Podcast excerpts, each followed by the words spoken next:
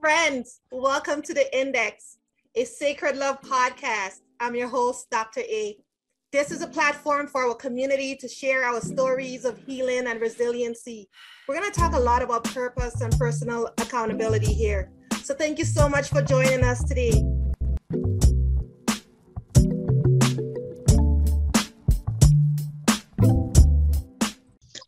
Friends, welcome back to the Index, a Sacred Love podcast. Today we have a friend of ours joining us, Edward Russell Jr. But we're gonna actually transition into calling him Smitty because Edward is amongst um, friends and family, and so we just want to make sure we um, make him feel welcome in our community. Smitty, thank you so much for joining us. Sis, thank you so much for having me. I, it was an honor to get the invitation. It was a shock. I'm humbled and I'm flattered, and I'm just excited to see where, where this journey takes us today. Yeah, yeah, yeah. I'm I'm really grateful you said yes. Um, you know, we met we met maybe like a year ago, right? Um okay. yes. online, online, yes. um, yes. talking about nonprofits and the work we were doing within our communities and stuff. And you know, there was a lot of lines of intersection between our interests, which kind of brought us to this place where we're still keeping in contact and still talking about work. So um, I can't wait to get into some of the things you're doing in your community because you're doing amazing, amazing work. But you know, let's start this off a little more casual, right? So you got to tell us how you go from like Edward Russell Jr. to Smitty. Uh, I, and I'll do that. Um, the, the, the, absolute hilarious part about this is I have probably haven't told this story in a few years, um, but ironically, I just told this story probably about less than a week ago. So, okay. um, it really quick. Um, my father is senior. Um, uh, before I was born, he was driving uh, for Gulf Oil in Boston. Uh, it was snowing on the ground, or it was snowing on the ground. Um, and I guess his friend of his, Smitty, was in another truck and it tipped over and uh, blew up. And so my father tried to save him, but he couldn't. So unfortunately, that particular Smitty passed. And then when I came along, my mother wanted a junior, but my father wanted a Smitty. So I am the compromise. My government name on my checks and everything else is, is junior. Um, but since birth, everyone has called me Smitty. Um, that's just what I go by. Um, and in, in, in a crazy kind of ironic way, just to keep the tr- uh, tradition going and the legacy of my father, my son is the third, but we call him Little Smitty. So it, it, Smitty is more formal. You know, Edward is like uh, uptight suit on. yeah, you know, you know, Smitty. This is a very interesting story, right? Because you have been tasked to honor the legacy of two men. no pressure, no pressure. You know, um, I, I never gave a lot of thought to that except for maybe a quick second um, because I was always, you know, I, I, outside of being a, a, mama's boy to my heart, I'm, I'm a daddy's son. Um, and both have passed now, um, but still, I always put like how important my father's legacy is. You know, I'm the only son. Um, so it means a lot to me to make sure that I carry his name properly but then like you said with this other person who i never met i don't i don't know my father never told me about him like in debt. He just told me the story. Um, but in a weird way it's like oh what what was what was so inherently important to my father about this particular person? Of all the friends he had that you know that he ran across in his lifetime what was the one thing about this person that he decided i'm going to name my only son after him so yeah, since you brought that up, I, I, I only thought about it for a minute, but that yeah, that is it's it's an honor. You know, it's an honor. Well, it's definitely an honor. And here's the thing: you talked about being a a mother's son and then a, a, a father's boy, right? And it's funny because I can see you in both roles because there's a gentleness towards like the feminine, you know, in your circles, but there's definitely that very masculine side of you and it even comes out in your work because you do work you know that's geared towards um, supporting and mentoring the upcoming generation of men So how do you think your relationship with your father have um, do you think your relationship with your father had anything to do with that because you actually you're coming from a space where you actually honor and respect your father. Yeah. Oh man, that is that is that is a deep question and I so appreciate it for giving me this opportunity to even have this conversation about my father. Um, you know, I have to be transparent I never got to live with my father in that sense of daily father son relationship.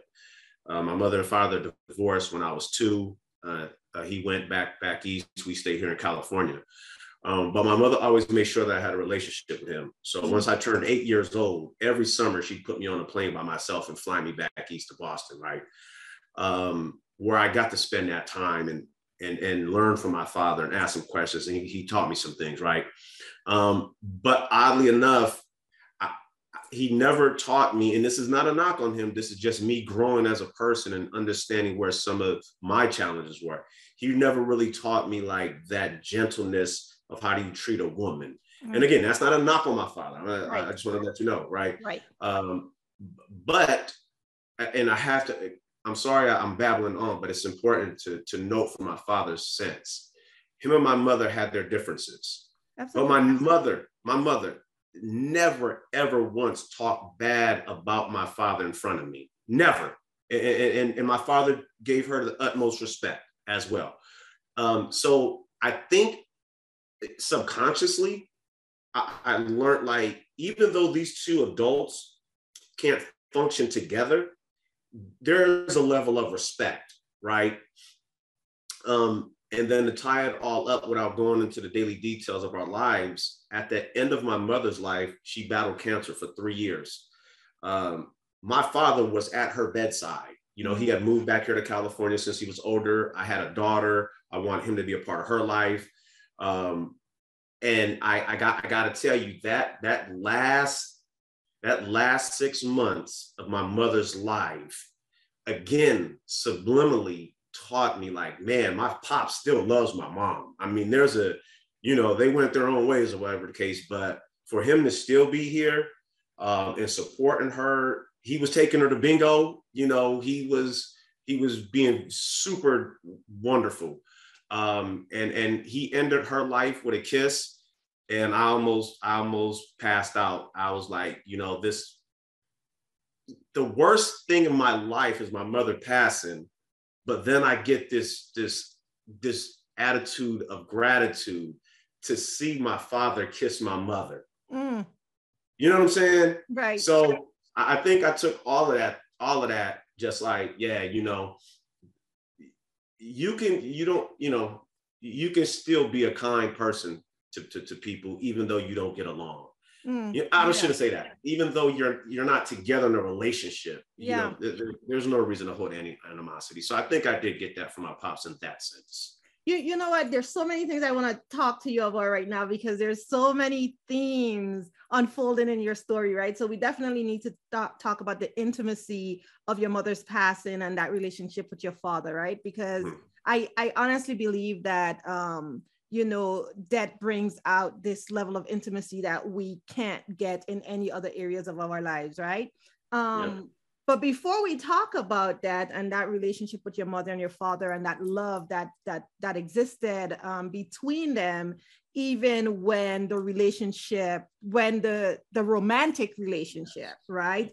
And yes. that they were still able to respect each other. We should get into that because i think a lot of um a lot of people in our communities can benefit from from that concept right now right especially with you know covid and seeing so many relationships you know come into a collapse and a halt and then it becomes so nasty and brutal and it's like but it doesn't have to be right people can walk away without it being world war three mm-hmm. Mm-hmm. and I say that even to myself, having recently gone through a divorce, right? It mm-hmm. doesn't have to be brutal. But there's something you said, there's something you said that was so deep to me. I had to write it down. You said, My mother always made sure I had a relationship with my father. Yeah. Yeah. Uh, well, I'm uh, going to respond like the younger generation, right? That's not my business. That's not my responsibility. He gotta you know he know he got a kid. He gotta show up for his kid and you know i'm gonna respond that way. And i yeah. want you to um to help me unpack that in a healthy way. Oh you know how there's so many levels to that. Um i think the initial the initial lesson that i learned was that's still my father. You know that's still my father um, and I'm going, you know, my mother was like, you're going to respect that man. You know, right. he doesn't live in this house, but you're going to respect him. The only way to respect him is to have a relationship with him. You know, now, even in the process of the before I turned eight years old, I was still having conversations with him on the phone. Now, you know, again, I was young. I don't know when those conversations happened, but I do remember speaking to my father um, um, with that. But like for for for for a mom raising her her her only child to to give up the relationship of the father and the son is not doing the son any justice. Right. It's not doing the mother any justice. Mm. you know what i'm saying? Because now it becomes you know i think i think the weight of being a mom by itself is is uh, you know a burden enough, and I shouldn't say right. burden. I think it's a task. It's a task enough. It's difficult. Now, it, now we throw the intersection in there of being a black woman mm. raising this young man by himself in the environment that we live in, in the society that we live in, where young men are hunted daily, and maybe not in the physical sense of guns coming at them, which there is a portion of that that that exists, right? But all of the external noise and and and um, forces that are talking to our young men. So for any young mom to say, hey, no, you know, if he if, if he wants to see his child, he knows where to find us. I, I can never, never understand that. I can right. never understand right. that. And to where to kind of transition in a little bit, you know, in, in the relationship with my wife and our family, we have a blended family. She brought our oldest son in, I brought our daughter in, and then we have one together. You know, I make it a point when my daughter was little, hey, that's your mom, you love her. You know, my wife with our oldest son was like, hey, that's your father. She made sure he went and seen him, hung out, the whole thing. Because to my mother's credit, I think she planted in me, there's a cycle that needs to be broken yeah. There's a cycle that needs to be broken. And mm-hmm. that cycle is that father that absent father. And, and, i know this may sound crazy but all and like what i was saying in the beginning although the father isn't physically present if the relationship is there and it's strong enough the presence will happen. His his his his lessons that he's trying to teach his son can can manifest. Right. Right? But but for for for a mom, I just find that troubling because wouldn't you want help, right? Wouldn't you want help with your child? Um, again, I know there's some you know extreme cases where you know there's some form of abuse or, or what have you, where one of the parents shouldn't be allowed to see the child. But for the most part, um, yeah, I I don't know why you wouldn't want help, um, but I'm definitely about creating that relationship, especially now. And really quick, when my oldest son got home from college after his freshman year, we all went out to dinner and we're sitting there. He said, What do you think the biggest problem was? And this is 2015, 2016. He said, What's the biggest? Now, this is my son talking. He says, What's the biggest problem you think we have in our community? And without a I was like, The absence of a Black man. The mm. absence of the Black father is the biggest problem because mm. everything else trickles down from that. Mm-hmm. Mm-hmm. You know, and I'm I'm with you on that because you know, and when we talk about the absence of the father, you know, we think that well, because he's not in the home, he doesn't still get to govern, right? Mm-hmm. And um, like I when I talk to my kids in particular, because um, you know, I'm divorced from their father.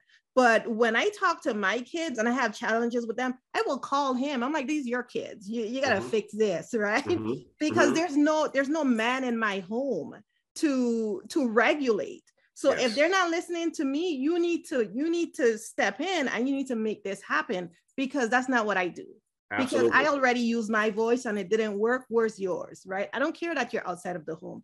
I don't care if you're married with kids.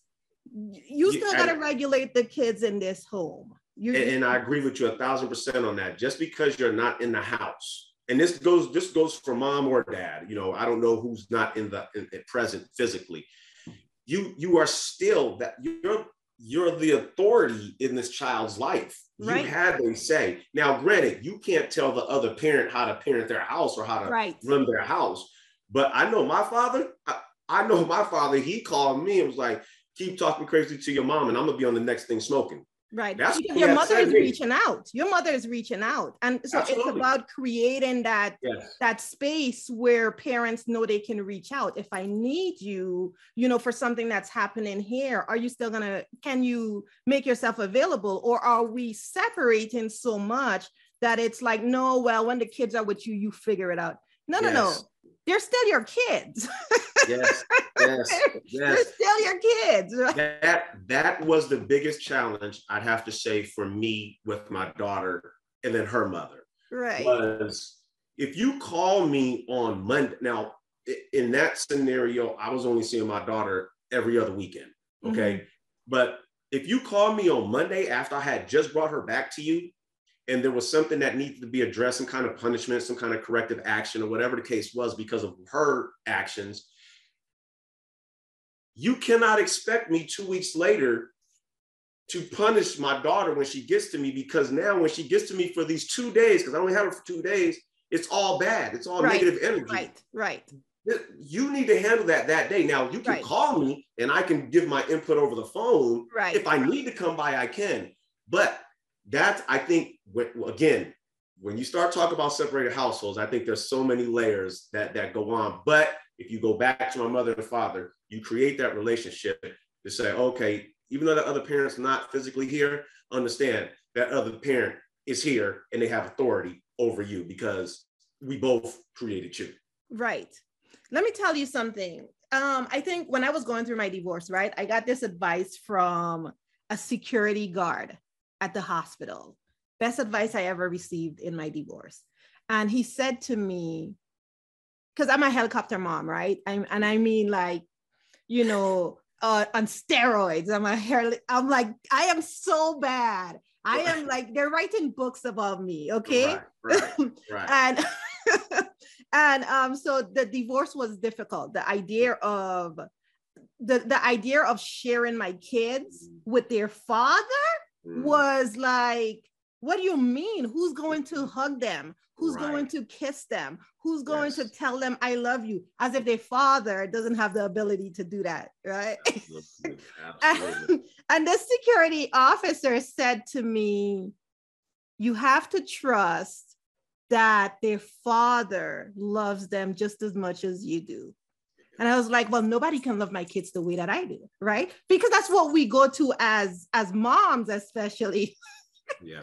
but yeah. it's like, hold up, you can't do that because if we continue thinking that way, then we make it very we make the the separation very difficult because it's like well i need to be present for the kids who's you know mm-hmm. who's gonna it's like no no no you have to actually trust that this man can do right by his kids and actually allow him that opportunity to do that which sounds like what your mother was doing with you and your father where she's like no no no you got to have a relationship with your father. That's absolutely. going to happen. Absolutely.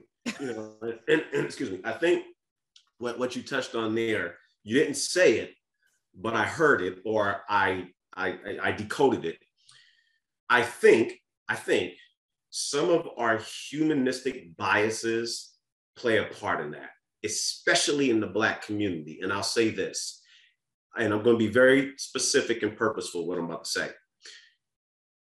If we as Black men are always seen as this hard, aggressive, independent, strong, um, intimidating figure. Mm. I can see how it's difficult for a woman to say, well, how can he love somebody like I love somebody? Because mm. we're not mm. we're not viewed in the sense that we're loving creatures. That's just not what society portrays us to be. we you don't see that part mm. of us. It's not sensationalized. Right. You know what I'm saying? So I think it's very natural for a mom to be like, yeah, no, he can't love my children like I, he's not gonna hug them, he's not gonna kiss them, he's not gonna say I love you, right? Because we're not known for that. And mm. I think that's just a separate challenge uh, by itself. I'm saying know? that's this is a this is a heavy topic because now we're talking about is this a matter of creating space right for the black man to feel comfortable being vulnerable right Ooh. Ooh. hey, hold on. Look here. I, I, was um, I was I was doing another uh, show with with some uh, another nonprofit, and this was they, we were talking about mental health awareness month. So it was that March or April. We got on this topic. I was the only black man on the panel, and I told him I said the one thing our community could stand is for more black men to be vulnerable. Mm. That is the hardest thing to do for a black man because now you have to let down all your barriers, all your defense, all these keep away mechanisms, and then you have to expose your heart. Yeah. Yeah. Ooh, we ain't taught that. Right. We're not taught that. Right. You know, it, it, and, and it's an unfortunate thing, but I want to I, I want to do say I'll say this to follow that point up. That is a reality, but at the same time, I think there's some black men out there because I know a lot that are becoming more vulnerable, vulnerable and understanding. You know what? That that ideology that was ingrained in us, it was purposeful to keep us safe, mm. but it damaged us somehow. Mm-hmm. And so now we just have to reimagine what this black man looks like because yeah. you know what? we can be strong. Yeah. We can be intimidating. Mm-hmm. We can be hard, but we also can be loving.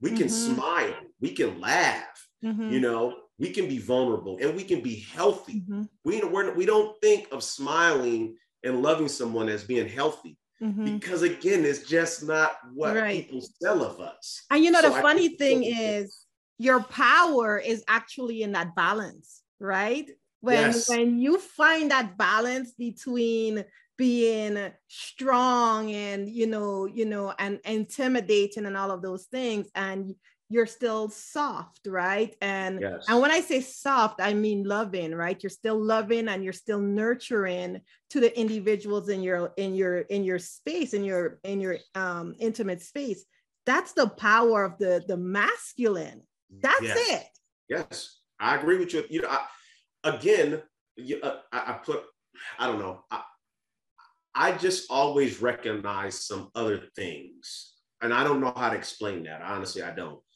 You know, but at, at one particular point, I had my daughter uh, living with me. It was just me and her. I'm a single dad living in our little apartment. Um, I didn't know how to do little girls' hair. I was 21 years old, 22 years old. I did, but you know what? I learned. You know mm-hmm. what I'm mm-hmm. saying? Everybody knew in my family and friends, like, oh, Smith is down. We was talking cornrows, curls, Shirley Temple curls, barrettes, yes. balls. You know, we was having tea parties. But be- because, because again, I needed to show my daughter that black men are loving. We we can, we can do here. You know yeah. what I'm saying? So yeah, yeah I, I don't know what it was, but it was just like, this has to be done. You know, yeah. this has to be done. I'm gonna have to invite you to one of my tea parties, by the way. Let's go. Let's go. I'm gonna bring my grandson. I'm yeah. gonna bring my grandson.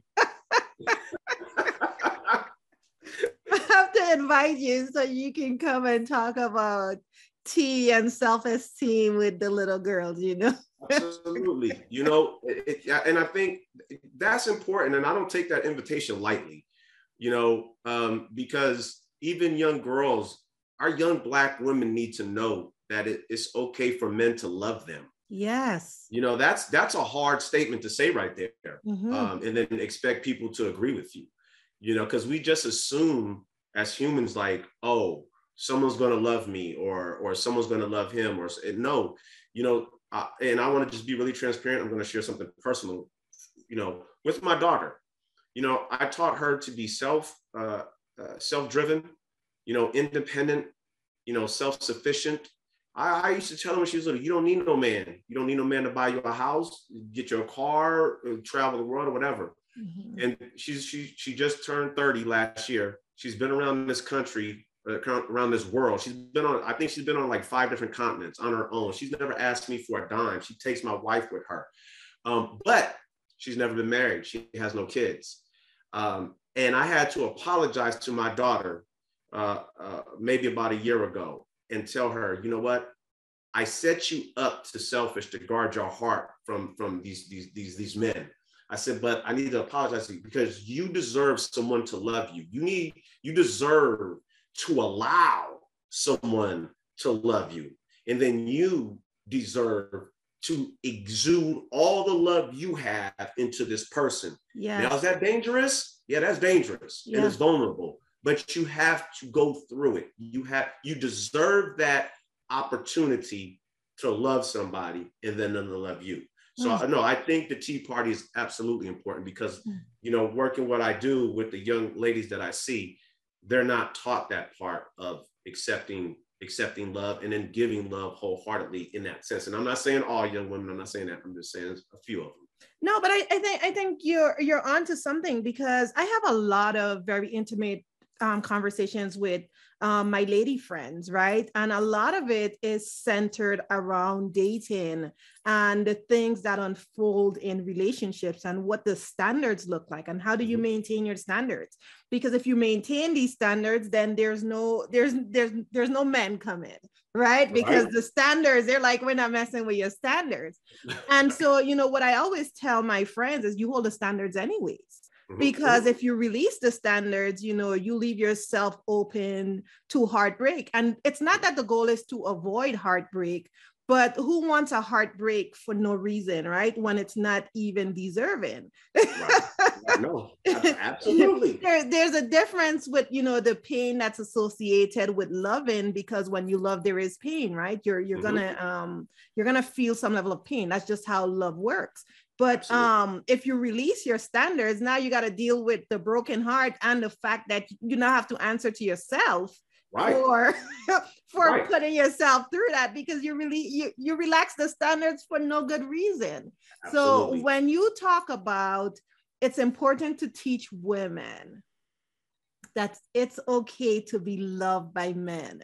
Listen, that is so freaking deep. Yeah there's so many layers it's of layers. unpacking we need to do with that. It's layers. It's layers. You know. Yeah. And, uh, it's it's and and I I want to be careful when I say women because I don't want to make that sound like I'm just specifically targeting 30 or 40 or 50 year old women.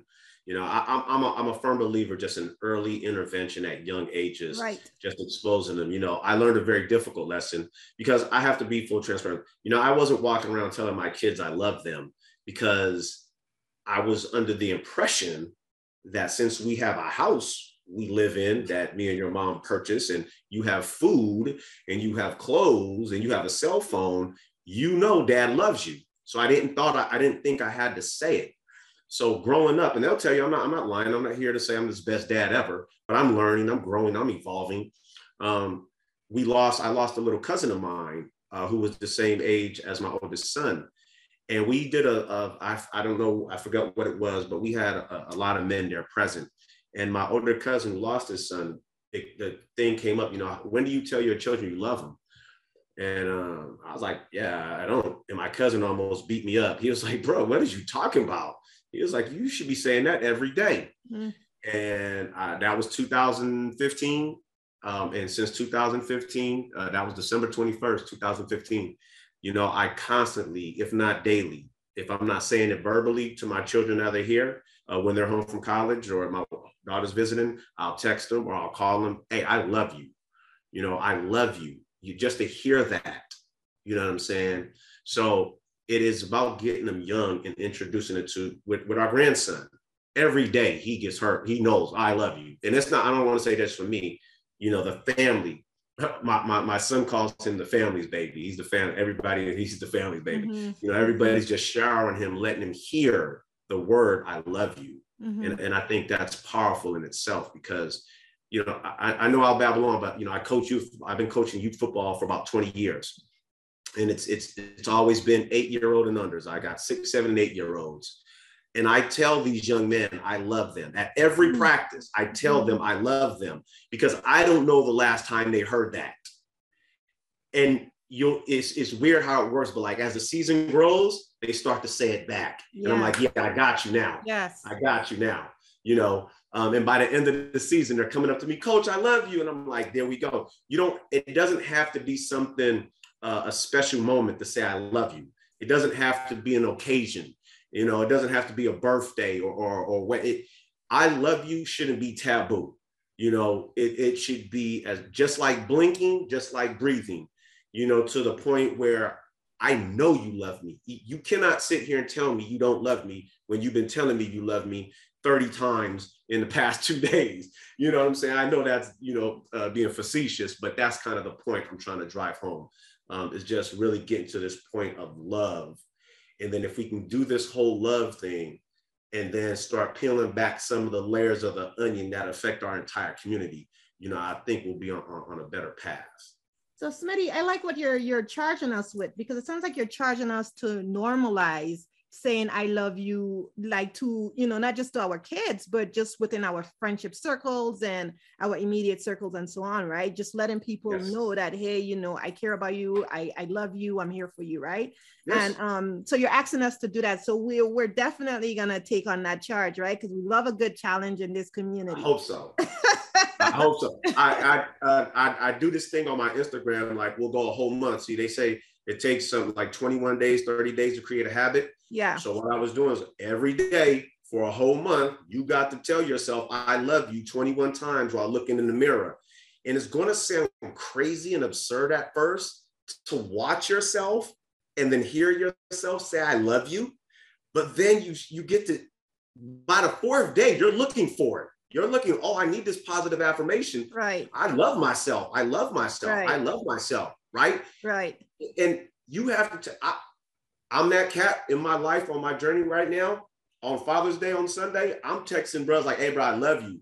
You know what I'm saying? But I know that I said don't do it on special days, but I do it on that special day. But even throughout the course of the week, I check in with my two boys. We're on a group chat. Man, I love y'all. Y'all good? Make sure you drink water. You know what I'm saying? Hit me up. I'm here. Little things like that. Yeah. That's all we got to do. Practice yeah. love. So you're saying don't reserve it for special days only right? No, you want to no. do it across the board. And then if you enjoy it on special days too, then great. Absolutely. But it should be happening. Hey, my mother, my mother told me, ain't nobody promised tomorrow. So what you waiting for? Yeah, yeah, absolutely. Which is it's interesting that you said that because we needed to go back and we needed to talk about the intimacy of your parents um um platonic mm-hmm. relationship mm-hmm. right after their their divorce and leading into your mother's passing and you know just the role that your father played um in that relationship and then caring for your mother even mm-hmm. right? Because mm-hmm. his presence is part of that care you know? Absolutely. Absolutely, Um, I, I, don't i don't know where you want to go with it um, but if i could just share yeah. kind of some things about the intimate part you know and again that word intimate i think people put these taboos and these stigma on these words you know um, my, my, my mother and father didn't have an intimate relation in that span uh, of, of because they both got remarried. So it's the four of us. It's my mother father and my sister. It's just four of us.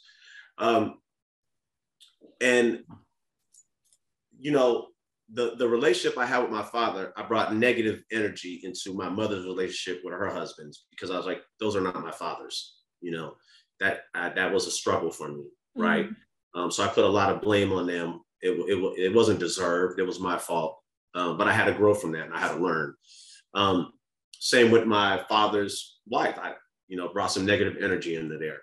Um, um, then once things I got older, graduated, we moved on. And then, like I said, I had my daughter at, at 21. That's when my mother fell sick. And that's kind of where things started to change. Um, and then me understanding this whole intimate part of, of the structure of the family, mm-hmm. right? Um, my father moves back here. Um, we're all living in the same house. Uh, you know, my mother, my father, my sister, myself, and my daughter. Um, there was never mention of this is weird. It was never no mention of, you know, what's going on. It, my mother, my mother opened up and said, if you want to come and stay with us, you can. And my pops was like, are you sure? You know, I ain't trying to, and it, it he went to work. They, they, we all lived in the same house. Everything was good. Then when my mother got sick, then I could see, then I started to learn like, oh, okay, Pops would be there, help take her to the hospital or whatever the case was. He never, never questioned. He never said no. You know, he he was a truck driver at the time going across the road. He come home and my sister be like, hey, yo, dad, mom's got an appointment, whatever, let's go. You know, he never said I'm tired. I never I never heard that man say, no, I can't do it. You know, um, taking her to bingo. He was like, all right, well, you know, if I'm here, let's go to bingo, you know. Um, and and I'm, I'm I'm watching that from afar, like, wow, you know, what kind of what kind of pride did he have to swallow, mm. right? Mm. And, and, and, then and then what kind of pride did my mom have to mm. swallow mm. to let this man back in her house that and let me let me share this really quick. I, I'm, I want to make sure I keep my train of thought. But I used to be jealous of my sister because she got to live with them while they were married together. I never got that luxury. At least that's what I pictured it as a luxury. And not maybe about seven, eight years ago, I had to have a long conversation with my sister. Like, hey, yo, you know, this really bothers me that you got mom and dad, and I never got a chance to get that. And she said, sometimes things aren't what they're supposed to be. My sister witnessed a lot between my mother and my father. Mm. And she was like, I'm so happy that you did not have to witness what I went through. Mm. I'm about to start crying, so I'm gonna try not to cry. But that that right there, I was like, it never dawned on me. I was so selfish about like, I want my mom and dad together. I, you know, and my sister was like, yeah, you know, you know what I'm saying? And so now, as I look back on that time of my mom swallowing her pride to be like, I'm going to let this man live in my house just so he could be a grandfather to my granddaughter, right? And then my dad is like, okay. And, and then we get there, right? And so I see that relationship rekindling in the sense of respect, not romance, but in the sense of respect. And then as far as myself, you know, yeah, I was a mama's boy, but I was always out running the streets. Mm-hmm. You know, we, we talking whatever. Hey, mom, I love you. We moving on. But once she got sick, I had to put my whole energy into being a son right. and assisting my mother. Right. You know, I'm working, trying to take care of my daughter. Uh, you know, come home, I gotta go sleep on the floor of my mother's bed just in case she falls out the bed. You know, and I got to get up and take my daughter to daycare. And you know, so that there was no, oh, I can't do this. You know, now I'm I'm, I'm picking my mother up and I'm washing my mother. I don't know if any person out there had to take care of their parents where you have to treat them like a baby and mm-hmm. you have to do, you know, that humbles everything you. for them. Yeah. That, that that that that puts you in a whole different mindset of mm-hmm. appreciation. Right. You know, and so that drove me to like that's love. That's love. And I never was like the guy to tell my mom I love her just because but that right there, I was just like, yeah, yeah, this is my love. This is the way I'm paying my mother back for everything she's mm-hmm. given me. Mm-hmm. You know, I'm, I'm not, I can't do her wrong like this. Um, and, and I think it was just a crazy time in our life. In a crazy time, I mean, important, valuable learning experience for mm-hmm. all of us to go through. I think we all needed that. Mm-hmm. I, I, truly do. My entire family in, at that time my sister, myself, my daughter, my mom. We needed that. We needed that reconnection so our legacy could grow stronger. Mm-hmm. You know, that where I'm at today wasn't going to happen if that didn't happen. You know what I'm saying? And the energy is so strong to this day that my daughter still holds like a vigil in her house. She has pictures of my mom and dad with candles, and she'll leave offerings and, and, whatnot. And uh, I'll leave with this, or, or I'll leave this particular topic um, the night before my mother passed, uh, we was at the house. I had to take my daughter back to her mom's house. It was a Sunday night. and my daughter was six years old, and she started crying like she.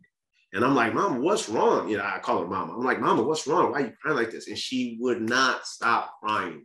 Mm. And we got in the car finally, and maybe 30 minutes, she, she passed out. And next morning, my mother passes. Mm. You can't tell me my daughter didn't have that energy.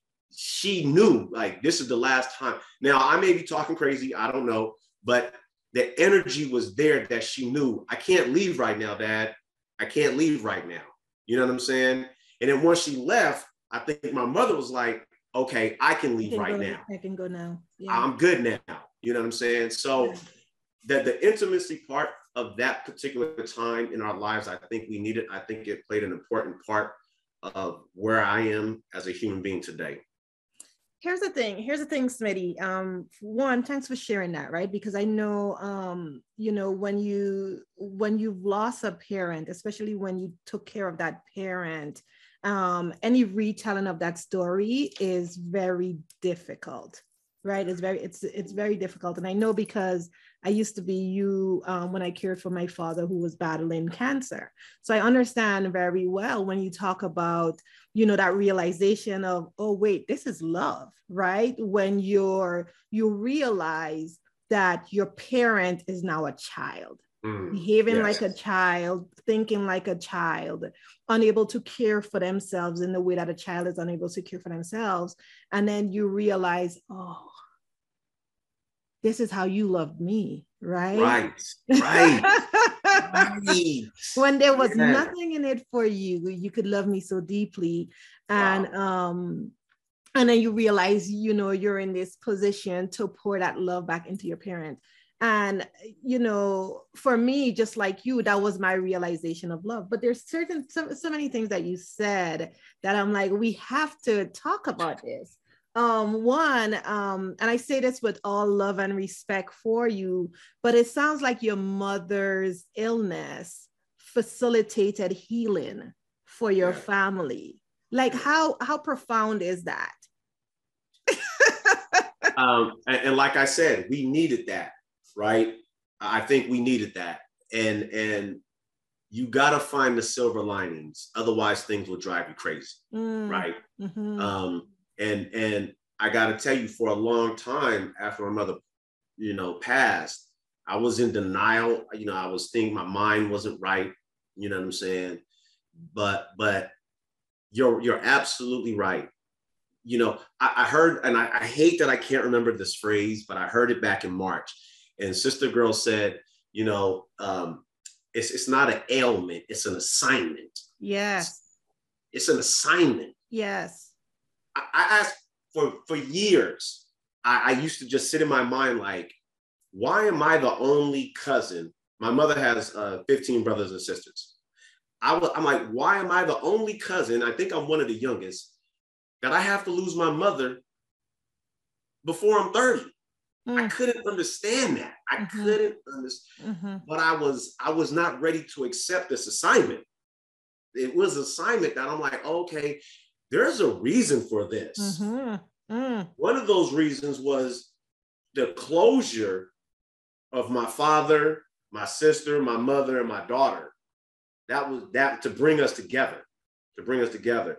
And then to prepare me for the next stages of my life. Right. You know what right. I'm saying? So you're absolutely, absolutely right. You know, the and I take the silver linings out of there, like what did I learn from this? What energy did I get from this? You know, what values did I that I learned from this? You know, and the the one value I, I got to tell you that I took away again just goes back to the the importance of having the love of your parent. Right. You know, right. and you, you gotta have that. You gotta right. have that. And that's why, you know, I, again, I know I failed my children by not saying I love them, but the energy that I was putting into them, I thought was like, oh, this is love. I'm, I'm going to show you because I want you to know what I felt from my mother, mm. you know? Yeah. Yeah. There, listen, there's so many treasures that emerged from your pain right? And um when you talk about like the respect between your mother and father and then you talked about um what did you say? You said eh, can you imagine the pride they had to swallow right? Both your mother and your father. Listen can you imagine the noise they had to silence? Oh.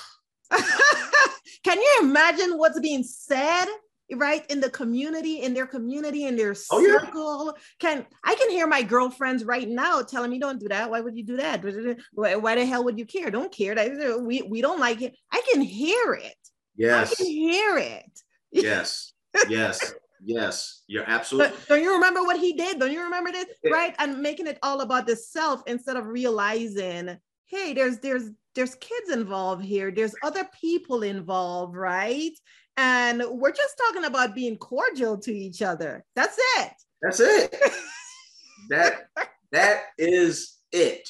Right. You know? Right. Uh, but but that's that's a powerful point you make. You know, on top of being uh, humbled and, and then swallowing your pride, you have to block out the noise that you know is going to be there. Mm-hmm. You know, whether it's from family, friends, or whoever.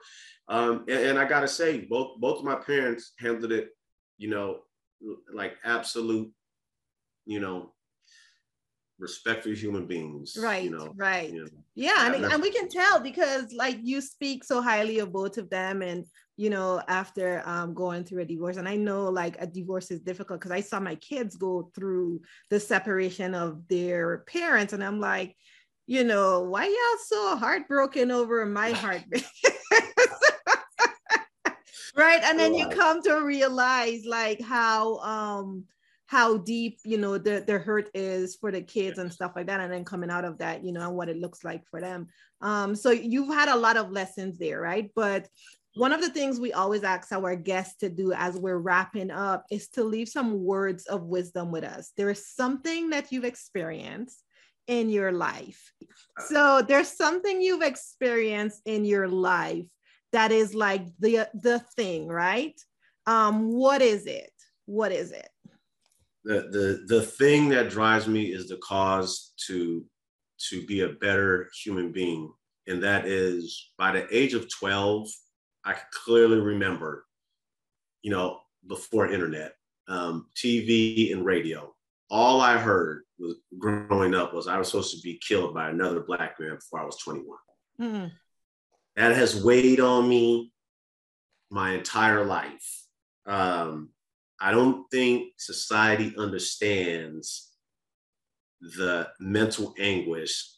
It's not post traumatic syndrome, it's current and active traumatic syndrome mm. when you have to carry that weight with you. I can't go to the store without a worry. I can't mm-hmm. go to school without a worry. Mm-hmm. I can't go to the mall, to the movies, to the mm-hmm. library. I can't go nowhere without a worry because I got this 500 pound elephant on my back. Mm-hmm. The first time I shared that, what I just shared with you, I was at San Jose State University giving a presentation on public speaking in front of the class. And when I said that, this white girl laughed. And I said, What are you laughing about? She said, You're not being honest. Mm. And I said, What?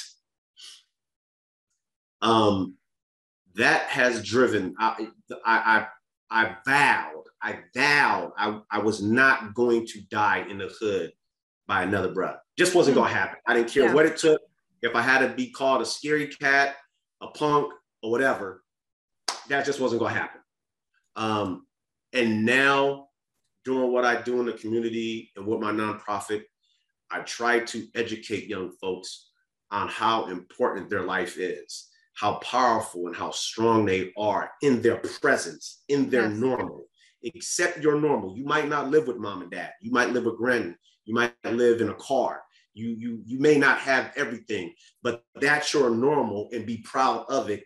And just because that's where you are today, that doesn't mean that's where you're going to be tomorrow. Mm-hmm. You know, what you just you just need someone to love you. That goes back to the beginning of this conversation. And that's what I try to do to pour so much love into these young folks that they don't have to carry that burden of death. Now, is it still readily available? It is because that's the society we live in. But I'm doing what I can to change that. So folks young men, young sisters don't have to go through what I went through. So that's my ultimate, ultimate motivating factor right there is that we got to change that. That's yeah. not normal. That shouldn't be normal. Yeah, but Smitty, I'm I'm so happy you brought us right back full circle to love, right? Because we started off talking about love. Um, here's the thing: we want to pour love into you, right? That's what we do in our community, and so we we need to know how we can connect with you on social media. I know you have your websites and all of that good stuff. You want to come over there and check out the work that you're doing. And um, I'm sure there's plenty of us that'd be happy to volunteer, you know, with your work. So where can we find you on the net? Uh, you know what? I had to write it down because I knew you were going to ask me that because some of the stuff is like, you know, they just give you generic names. Um, but you can just find me on my on my private, oh not private, but my personal uh, Facebook page, Edward Russell Jr. Um, we have a bruh group. It's Brothas Raising Up His, and it's B R O T H A S. That's purposely spelled that way. Uh, Brothas Raising Up His. Um, I also have a page, B R U H, uh, also on Facebook. I'm on Instagram at Smitty underscore public underscore comment. And on Twitter, it's at bruh, B R U H, 6131 3239. I didn't make that up. That's the number they get or the name they gave me on Twitter. Um, and you can find out all the things we're doing there. Um, and uh, I'm, I'm easy to get with uh, mail for bruh uh, at Gmail. That's M A I L, the number four, B R U H at Gmail. If you want to send me an email. Um, and again, sis, before we wrap it up, uh, again, I just cannot extend enough uh, gratitude uh, to you. I really, really appreciate this time, this space, this energy. Nothing's by accident. You know, this was all purposeful. This is the organic nature of, of this journey that I'm on. And uh, I just want positive par- particles to you because that's how much I appreciate you. Thank you very much. Oh, thank you so much for saying that. And I appreciate you being here too. And, you know, our conversations are always so uplifting because you just come with so much life and so much energy and you're not afraid to pour into others. So I really appreciate you for that. Yes, ma'am. Thank you. Of course. Thanks. All righty. Bye.